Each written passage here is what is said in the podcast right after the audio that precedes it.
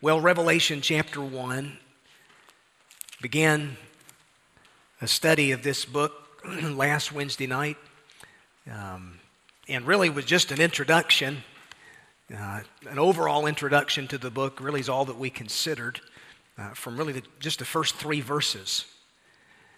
And so we considered the central message of the book. This is the revelation of Jesus Christ. And, you know, it's easy. I've, I've done it, you've done it. You think of Revelation, someone says, Oh, I love the book of Revelations, plural. When in reality, it's Revelation, singular. Okay, this is a singular revelation, and it's the revelation of Jesus Christ. And someone says, Well, what is the book of Revelation all about? Is it a book all about the future? Well, the short answer to that question is yes. Uh, this does involve future events, prophecy, but beyond that, the more important message that's being driven home through the message of Revelation, this is the revelation of Jesus Christ. And so the last book of our Bible is a book that presents a picture of Jesus, uh, who he is in all of his glory, in all of his majesty, unlike any other book of the Bible. So tonight I want us to look, and I'm going to read verses 1, 2, and 3 again, but I want to work through at least verse 8 and verses 1 through 8 really serve as a good prologue or a preface. You know, every good book always has a preface or a prologue. Uh, in that prologue, often the, the author will state his intention for writing. Uh, he'll talk about the purpose, the overall emphasis of the book that he is writing, an overview. And that's what John really does in the first several chap- uh, verses of chapter 1. So, just by way of introduction, a prologue is an opening to a story that helps establish the context and provides important background information, details. And that's precisely what the Apostle John does uh, in these verses that, that I want us to read. So, verse 1, the Bible says this is the revelation of Jesus Christ, which God gave him to show his servants the things that must soon take place. And he made it known by sending his angel to his servant John, who bore witness to the word of God and to the testimony of Jesus Christ, even to all that he saw. So, so notice there's, there's a progression here in the way that this book has been handed down to John. It's the revelation of Jesus Christ, which God the Father gave to God the Son, so that God the Son could show his servants those things which are soon to take place. And then God the Son makes it known by sending his angel to John. This is the Apostle John, uh, who we find out down in verse 9, he's exiled on an island called Patmos. Well, really, he was exiled for his faith. But this is sort of the chain of inspiration that was involved in uh, the words of this prophecy. So, verse 3 Blessed is the one who reads aloud the words of this prophecy, and blessed are those who hear and who keep what's written in it, for the time is near. John, to the seven churches that are in Asia, grace to you and peace from him who is, and who was, and who is to come, and from the seven spirits who are before his throne and from Jesus Christ, the faithful witness, the firstborn of the dead, and the ruler of the kings on earth. To him who loves us and has freed us from our sins by his blood and made us a kingdom, priests to his God and Father, to him be glory and dominion forever and ever. Amen. Behold, he's coming with the clouds, and every eye will see him, even those who pierced him and all tribes of the earth will wail on account of him. Even so, amen. I am the Alpha and the Omega, says the Lord God, who is, and who was, and who is to come, the Almighty. Now we'll stop reading there, but I want to speak from this thought tonight from John to the seven churches. Uh, John tells us here in this prologue to his book he tells us why he's writing, the occasion of his writing, how this word came to him by way of prophetic revelation. And he's telling us really who he's writing to specifically. He's addressing the seven churches which are in Asia Minor. And so in this prologue, John is answering some questions and considerations, uh, each of which we really need to know. Mean, if we're going to embark on a study of this last book of the Bible, these are some very important questions that we need to have answered, and we'll find those answers, for the most part, in this first chapter. So, again, by way of introduction, uh, the first question would be who exactly wrote the book? Who is the author of the book? Well, both the testimony of the book itself as well as the testimony of history. John, the disciple of Jesus, the author of the Gospel of John, the author of 1st, 2nd, 3rd John, uh, he also is the author of Revelation. This is the testimony of the book itself, but it also is the testimony of a lot of the early church fathers, in particular Irenaeus, who is a disciple of a disciple of John. Going all the way back early in the first century, he had this testimony that this book was written by the Apostle John. So there's plenty of evidence there uh, to emphasize John as the author of this book.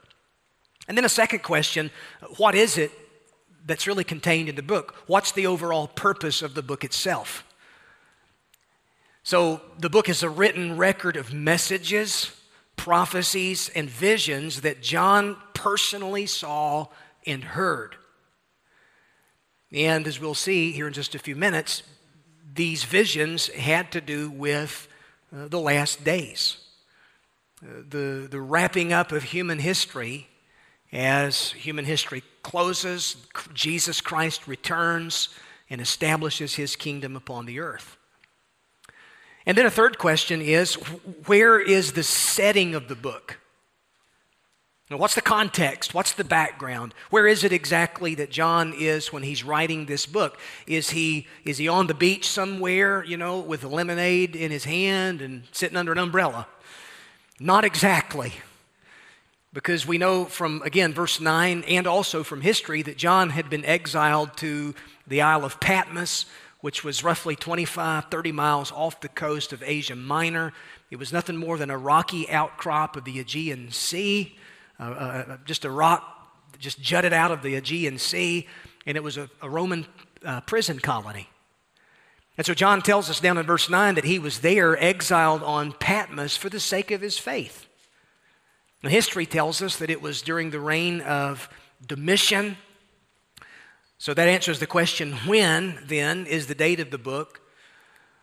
Uh, scholarship will date the book around 95 to 96 AD under the reign of a Roman emperor by the name of Domitian. And Domitian was a bad dude. Domitian was a guy who uh, persecuted believers. The imperial cult of Rome really became widespread uh, during Domitian's um, tenure as emperor. And what that basically meant is he demanded worship. Domitian wanted people to refer to him as Lord and God. And so you can imagine that those early Christians, this really put them between a rock and a hard place because the cry of the New Testament church is that Jesus is Lord, not the government, not the emperor, not Rome. And so much in the same way that Shadrach, Meshach, and Abednego refused to bow down before Nebuchadnezzar and worship his image, um, let me tell you, John is on Patmos exiled for his faith because he refused to worship Domitian.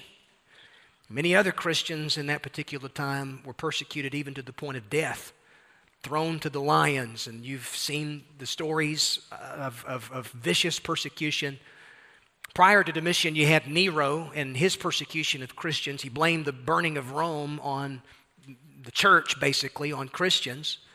But Nero's persecution was pretty much limited to the capital city. Domitian comes along some years later, some 20, 25 years later, and his persecution is empire wide simply because the imperial cult went mainstream. It became government policy for the empire to worship the emperor. And it was intended to sort of be a unifying thing for the state. Now, is that kind of thing ever going to happen again? Well, according to what John's going to write later on in Revelation, you're going to see how this is very much going to be the case in the last days for many of the people of God. But we'll get to that when we come to it. And then, why? Why is the study of this particular book so very important? Well, again, it's to show believers things that will take place in the last days. Not simply for the sake of information, but for the purpose of transformation. So that God's people can live informed, transformed lives and be encouraged even when it seems like things are spiraling out of control in the world around us. So, John is receiving this vision of things that must soon take place, and the Lord Jesus wants his servants to be well aware. That means that the message of Revelation, contrary to what so many people would say, they would say, well, you can't really understand the book. There's too much symbolism in the book. And someone says, we just need to stay away from it altogether. Well, that totally undermines the fact and ignores the fact that there's a special blessing attached to this book. And that the believer who reads this book out loud, who, who hears this book read out loud, who obeys the words of this book, there's a special blessing from the Lord uh, to that believer. And that means God wants this book to be understood. That's not to say that it's easy. But, folks, let me tell you, as a believer, the author of the book has come to live within you. And I'm not talking about John, I'm talking about the Holy Spirit.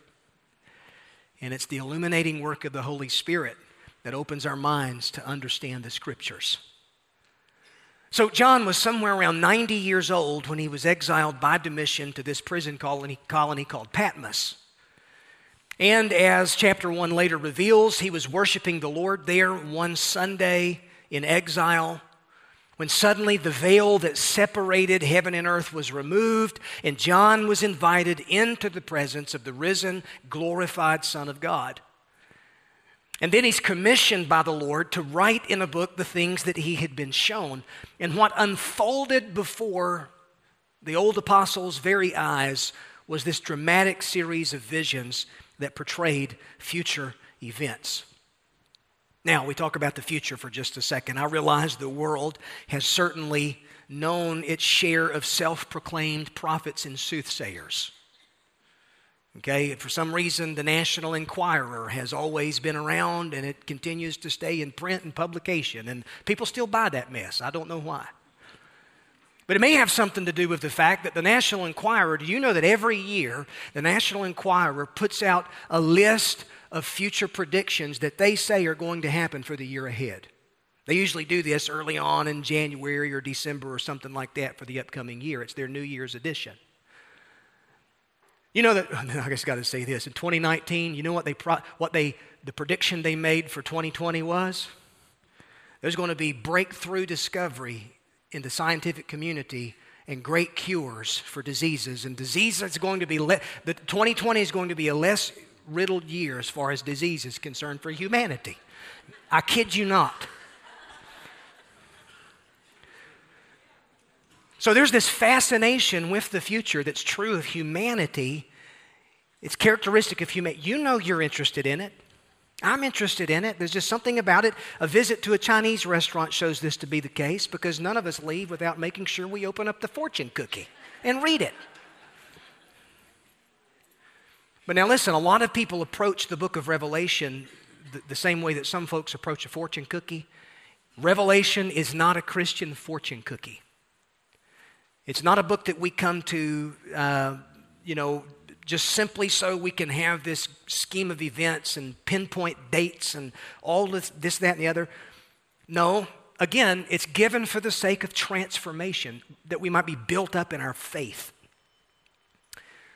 You know, someone who's written a lot about prophecies, Dr. David Jeremiah. But listen to what Dr. Jeremiah said. He said, Our conduct today is affected by what we know of tomorrow. And the book of Revelation tells us of God's plan for the future and assures us as God's people that we are on the winning side. And you know, very often it, it, appears that the enemy is winning, but Revelation is a book that puts everything in proper perspective for the people of God. Yeah, the devil may win some present battles here and there, but the outcome of the war has already been fought and won by the Lord Jesus Christ. And Satan knows that. And folks, when we know that truth as God's people, it'll give us the courage to persevere whenever things head south in our lives, when things go to pot in society. So that's why this book is so important and why we need to study it. Now, let me just give you four things from these verses about the message of John to these seven churches, and those seven churches are going to be um, mentioned in name in chapters 2 and 3. Which, by the way, if you want to think about just a general outline for Revelation, think about the first couple of chapters. You've got seven churches. That gives way to a scroll with seven seals, and seven trumpets, and seven bowl judgments as the book culminates with the coming of Jesus and the wrath of God and the ushering in of the kingdom of Christ, which is described in chapter 20. So, John's message then is a prophetic message. And some people say, well, Revelation really is, it's an apocalyptic in, in genre, um, which has led some to interpret it in an allegorical way. But make no mistake about it, verse 3, John is very clear that this is prophecy. Blessed is the one who reads aloud the words of this prophecy. So, a couple of very important words here in these opening verses. You've got the word revelation itself. Uh, that word is, the Greek word is apocalypsis. It's the word we get the word apocalypse from. I told you last week, apocalypse, we often associate it with cataclysmic events.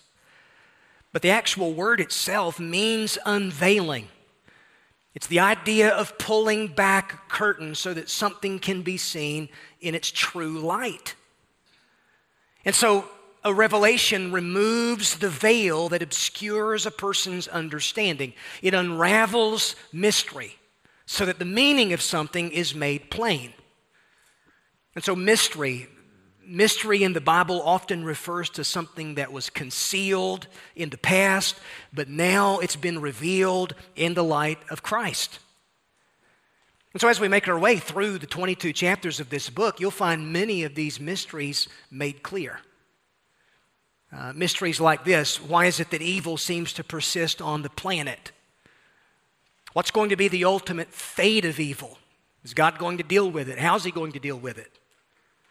You think about the mystery of godliness, how that's explained in Revelation. And, and again, all of this is so that we could live a godly and righteous life in the midst of a broken world. And so, this is the revelation, the unveiling of Jesus Christ, which means that from beginning to end, this prophetic book of the New Testament fixes our eyes upon Jesus Christ. Don't think of it simply as fixing your eyes upon the future. No, this is a book that fixes our eyes upon Jesus Himself. And, folks, isn't that the overall purpose of the Bible? Is to point us to God's own Son. And so, from beginning to end, this is a Jesus book. In the first three chapters, we see Jesus as the exalted king and priest over his church. In chapters four and five, he is in heaven. He's, he's the glorified Lamb of God. Chapter 6, all the way through chapter 18, he's the righteous judge over the earth. Chapter 19, he's the returning King of kings and Lord of lords. In chapters 20, 21, and 22, he's the bridegroom who escorts his bride into the heavenly city that's been prepared. And so this is the revelation of Jesus Christ. It's the unveiling of who he is and what he will do in the world. If you don't know who Jesus is, and if you want to know what he will do in the world, the message of Revelation is absolutely a must for you to read. You've got to know this message, and it will bring you such confidence in your heart. And so it's prophecy. So, that word prophecy there in verse 3 refers to uh, future prediction. You think about prediction. That doesn't mean that the predictions that are made in Revelation, uh, you approach it as if it may or may not be true. It's not like forecasting the weather. You know, um, I don't know why it is that we tend to want to get so upset at, at the weatherman. I know he's a member of my church when it don't snow. I mean, the best, and, and, and, let me tell you, Van will tell you this as well any other person who's in meteorology, the best they can do is make predictions based upon model data and patterns. But they'll tell you with forecasting the weather that there are always variables, any one of which can throw a predicted forecast off course. So when you think about prophecy and prediction, don't think of it that, in that light as far as this is not weather prediction. This is God telling you the course that human history is going to take simply because God has decreed it, which means it's 100% accurate 100% of the time. Not like the weather. It kind of reminds me of a story I read about a guy who was driving through West Texas. And he happened to pass this service station out in the country and he happened to notice there was a, there was a rope that was dangling from a sign, and above that rope, the sign said this weather forecaster. And so the guy studied the rope for a while, and he asked an old man who was sitting out front there at this service station, he said, How can a rope tell the weather? This old cowboy replied, He said, Oh, that's very simple, son. You see when that rope swings back and forth? He says, It's windy. when the rope is wet, it's raining. When the rope is frozen stiff, it's snowing. He said, when the rope ain't there, tornado.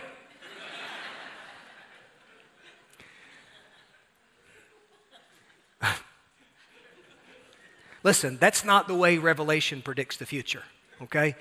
Uh, when prophecy is given in Scripture, it's, it's given under inspiration and the authority of God Himself, who has decreed that it will come to pass. And prophecy is something that some folks are a little bit nervous of. And I get that because prophecy's been abused, perhaps more so than any other genre as far as the Bible's concerned. But you know something? At least a quarter of the Bible is prophecy. So that means that in our treatment of Scripture, in our study of Scripture, our reading of Scripture, we're going to interact with prophecy. And God has a very real important purpose behind that prophecy, and all of it is intended to show us how He is the sovereign God and history is in His hands. Now, I mentioned this just last week. I'll mention this once more. There have been historically four views as far as the prophetic nature of Revelation. Okay, and that first view, remember I gave you, it was a word, um, preterist. P R E T E R I S T, the preterist view of Revelation that basically comes from a Latin word that means the past. Those who have held to a preterist view of Revelation sees Revelation as being already fulfilled in the past. And most likely, if a person is a preterist, they, they view the destruction of Jerusalem in 70 AD, uh, where Roman armies destroyed the city, destroyed the temple. They see that as being really the emphasis of Revelation, and everything that's mentioned in Revelation points ultimately to that event, and it's all symbolic, all symbolic language, even allegorical language to describe that event. Okay, so that's the preterist view.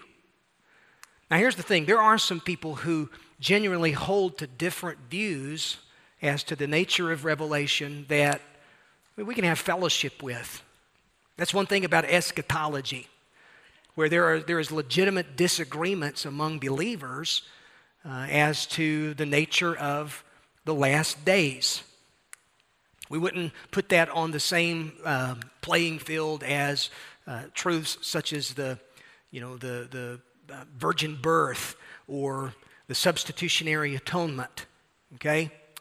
But the preterist view, there have been a lot of folks, even perhaps from the more reformed camp, who've held to a preterist view of Revelation, which personally I don't believe is accurate. Secondly, would be a historical view or the his- historicist view, which basically sees Revelation as being um, a panoramic sweep of church history. Really, from the ascension of Jesus, leading all the way up to the return of Jesus, the person who sees Revelation from a historical perspective sees it as being just a, a, a, sweeping, panoramic view of what has happened over the last 2,000 years of church history and what is still yet to happen as far as church history uh, yet future. So that would be the historicist or the historical view. A third viewpoint would be idealist, which, by the way, the, historic, the, the historical view, this was the view of a lot of the reformers in the Protestant Reformation. Uh, Luther had issues with the book of Revelation, but you know, he, he was, he, Calvin, some of these others held historical views. Idealist, the idealist view is a view that sees Revelation as being really nothing more than allegory. It doesn't put it in any one particular location in history, but sees it as being a story, kind of like Bunyan's Pilgrim's Progress, an allegory that illustrates timeless truths and how ultimately good is going to triumph over evil. evil. Uh, this tends to be more of the, the, the liberal minded view uh, who approaches Scripture oftentimes from that perspective. A fourth view, and what I really believe is the view intended by the Holy Spirit as well as John, is the futurist view.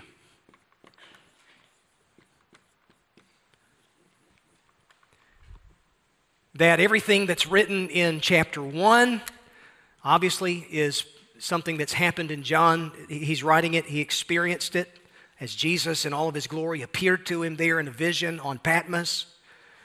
Chapters 2 and 3, these seven churches were literal churches that are addressed. John's writing the letter to.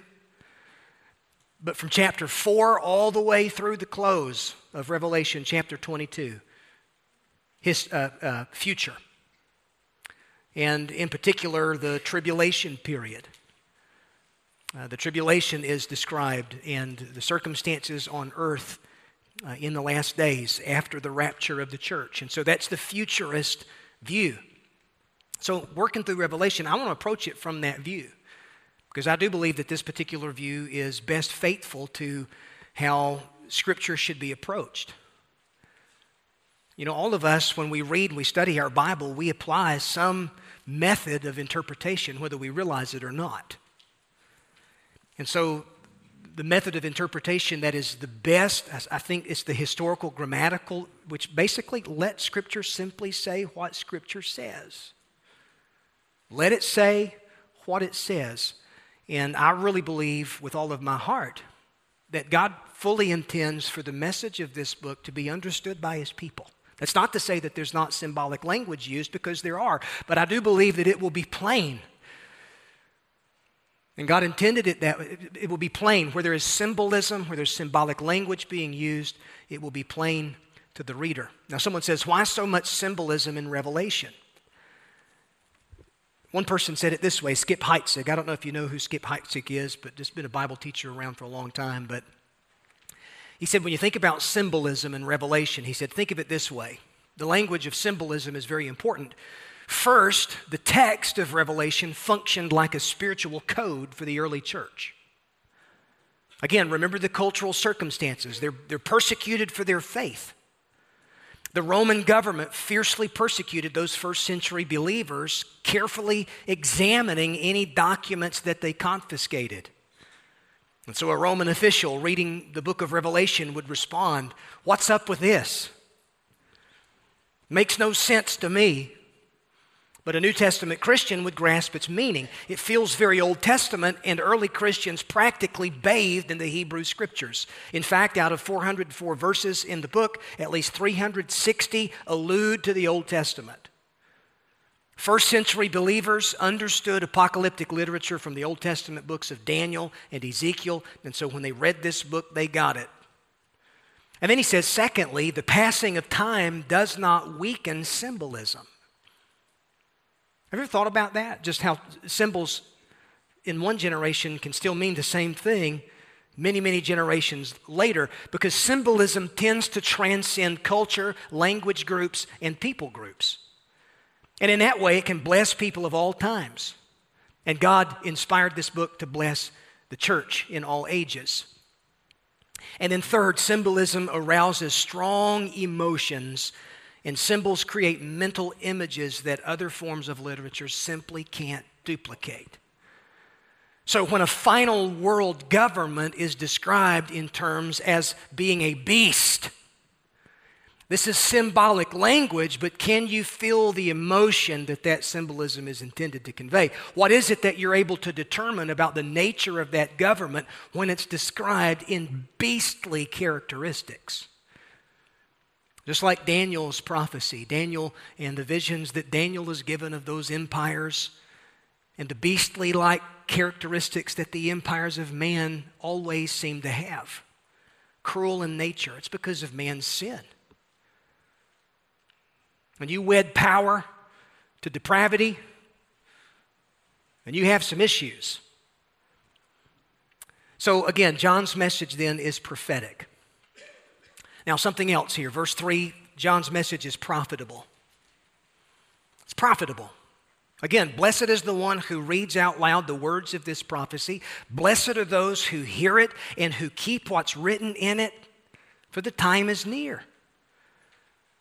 So there is a very special blessing associated with the book of Revelation. You read it out loud, you hear it read, you obey its message, you will be blessed indeed, according to what the Apostle John says. I don't know what you think of when you think of that term blessed.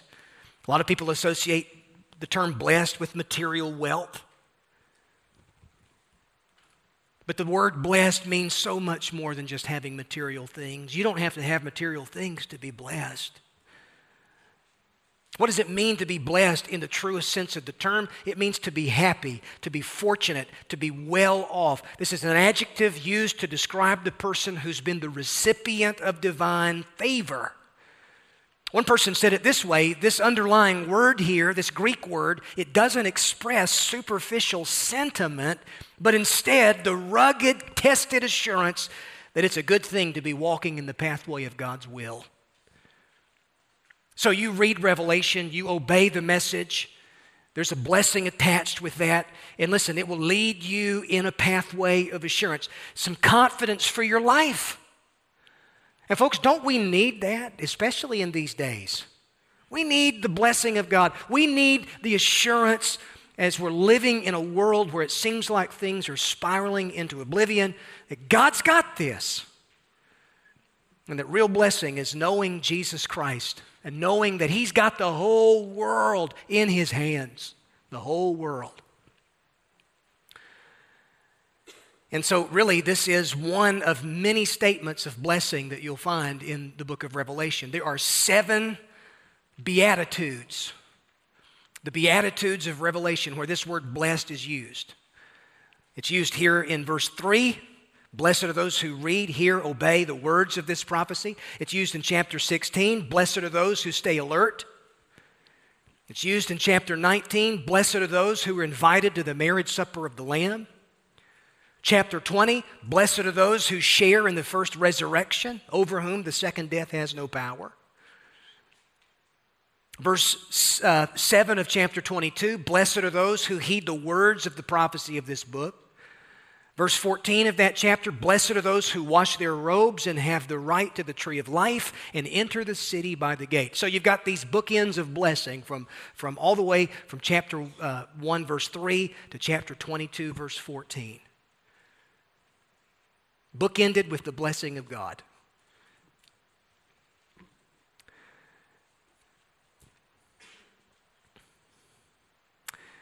Number three, one thing I want you to see is that John's message is so very profound. Look at verse 4.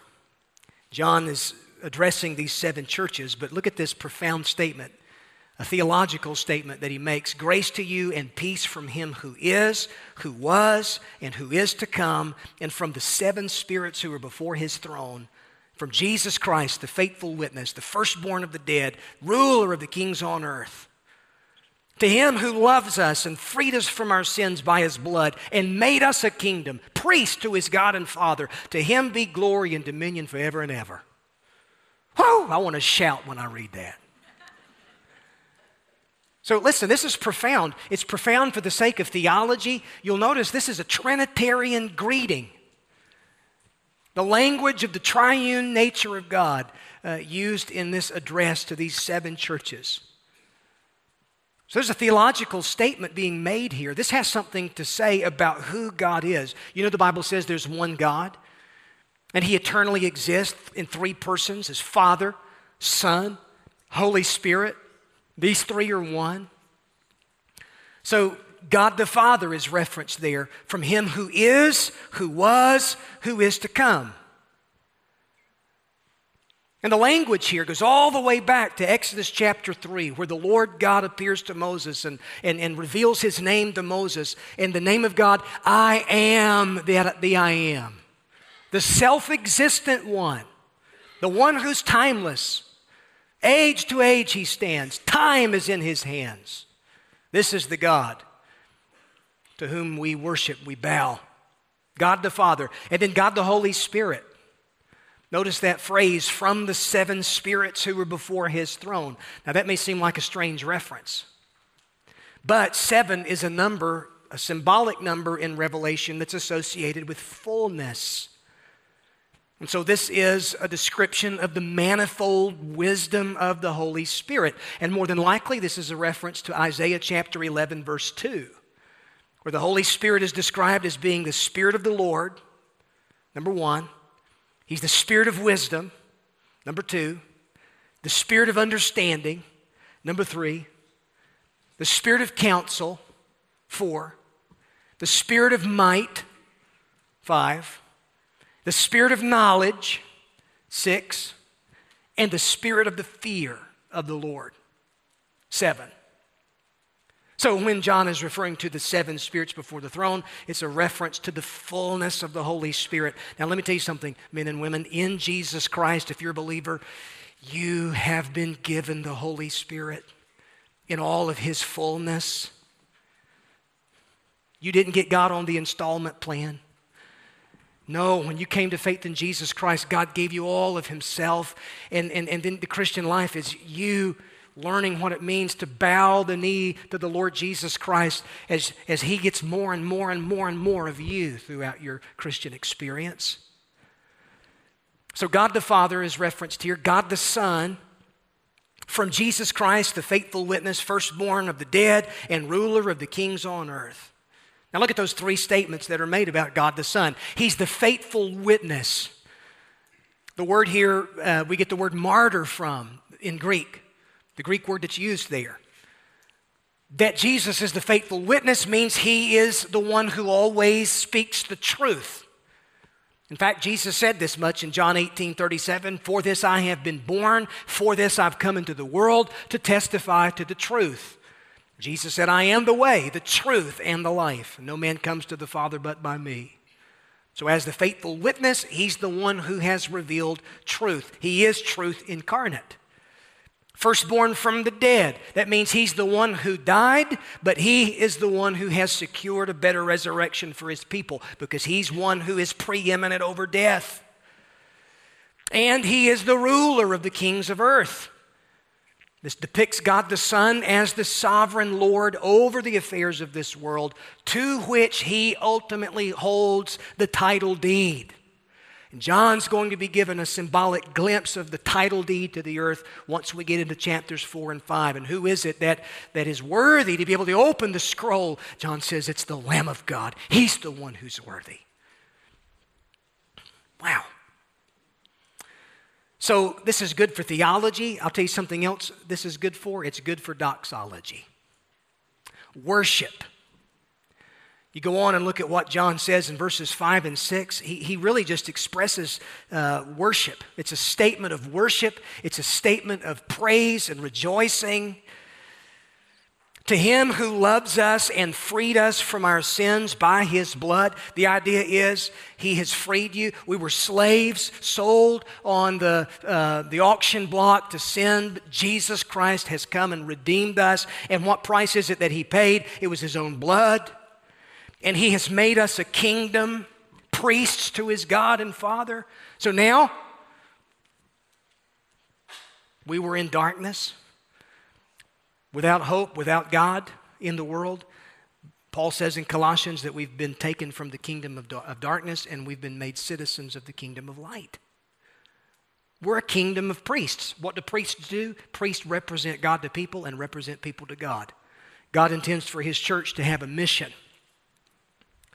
So, this speaks of the present mission then of the church the fact that we are a kingdom of priests, pointing the world of humanity to the one true God. So, no wonder John says, To him be glory and dominion forever and ever. Amen. This is a statement of worship.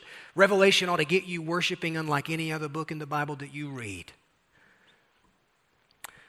One final thing John's message is purposeful. It's purposeful. What's the purpose? Well, the purpose is to communicate this sense of urgency that Jesus is coming again.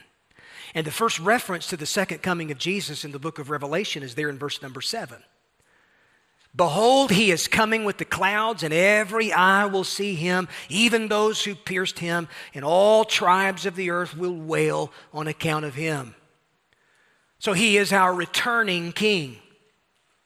Our returning king. Revelation presents us with a wonderful picture of our returning king. And when he comes again, men and women, he's not going to be coming in humility. He's not going to be coming by way of Bethlehem stable. He's not going to be coming by means of humble birth and nativity.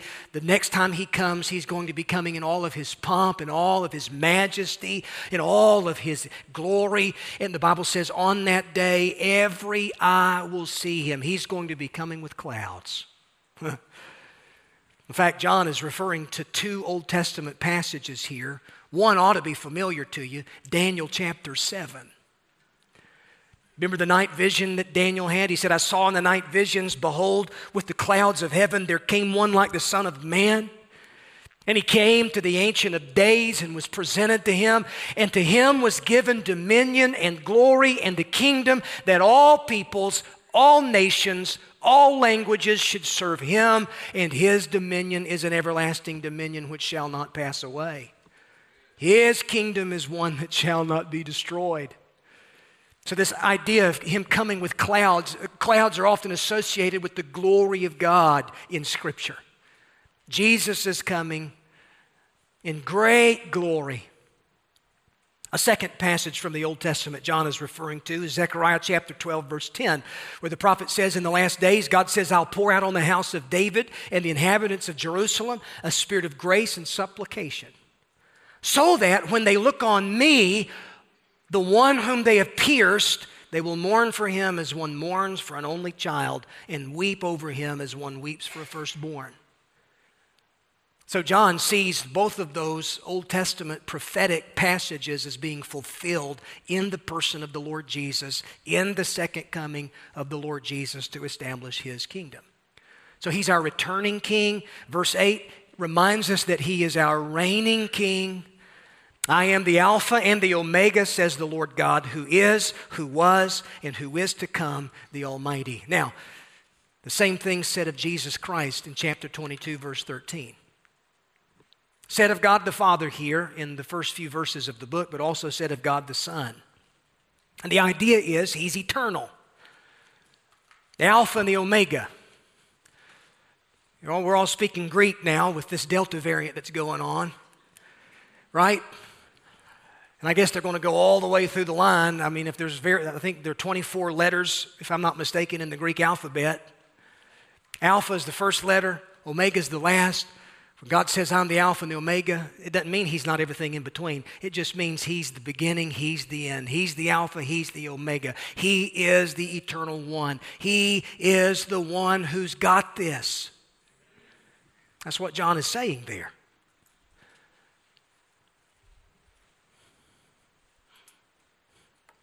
Man, what an awesome God we serve, folks. Aren't you grateful that you know Him and that He knows you? And so, Revelation, it's just going to show us how one of these days man's day is going to come to an end and the day of the Lord will come. We dealt with that a little bit this past Sunday morning from Amos chapter 5. So, just imagine yourself, you're an eavesdropper there on the Isle of Patmos.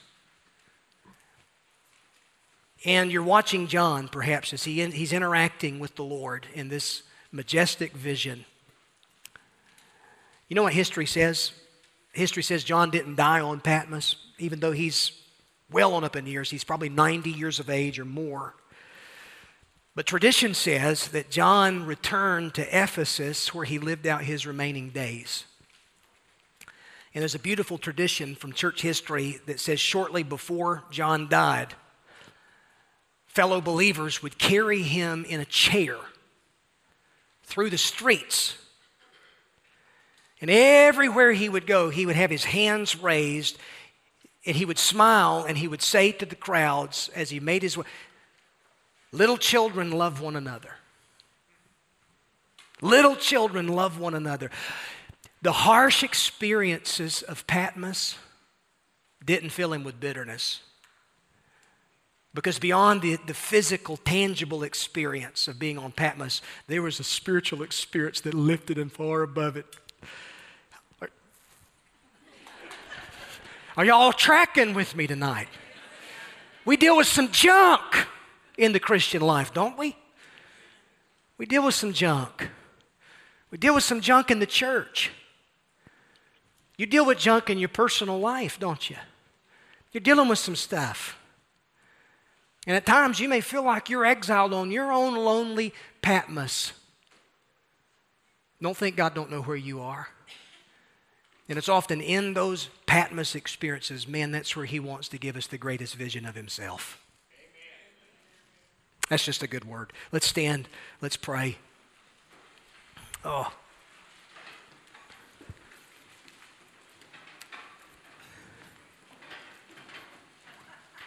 Oh, folks, listen, we need to be encouraged tonight. Be encouraged tonight by this remarkable, remarkable revelation from God that John received. He was in a place of complete isolation. And if you feel that you've been shut up in a prison in your mind or experience, circumstance, then listen. Oh, God, help us to lift our eyes beyond the circumstances of this life and get our eyes firmly fixed on the Christ of Revelation. Lord, thank you for your word tonight. Lord, this prophetic book of the Bible, this practical book. Lord, this book where there's a special promise attached for the one who hears it read, who reads it, who obeys it. Lord, this profound book that teaches us majestic truth about who our God is as you reveal yourself, Lord. But this very purposeful book to remind us that the way things are, they're not always going to be this way. Because Jesus Christ is our returning King, and Jesus Christ is our ruling and reigning King. And Lord, may the truth of this encourage us as we live, as we put one foot in front of the other, day in and day out, as we go to work, as we go to school, as we carry out responsibilities in our homes and Lord, as we live out the sense of calling that you've placed on our life. Lord, Revelation points our eyes ultimately to Jesus Christ, the Christ of Revelation. And He is the one who is our strength.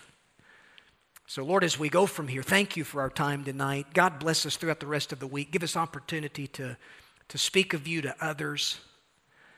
And we'll pray all of this in Jesus' name and for His sake. Amen.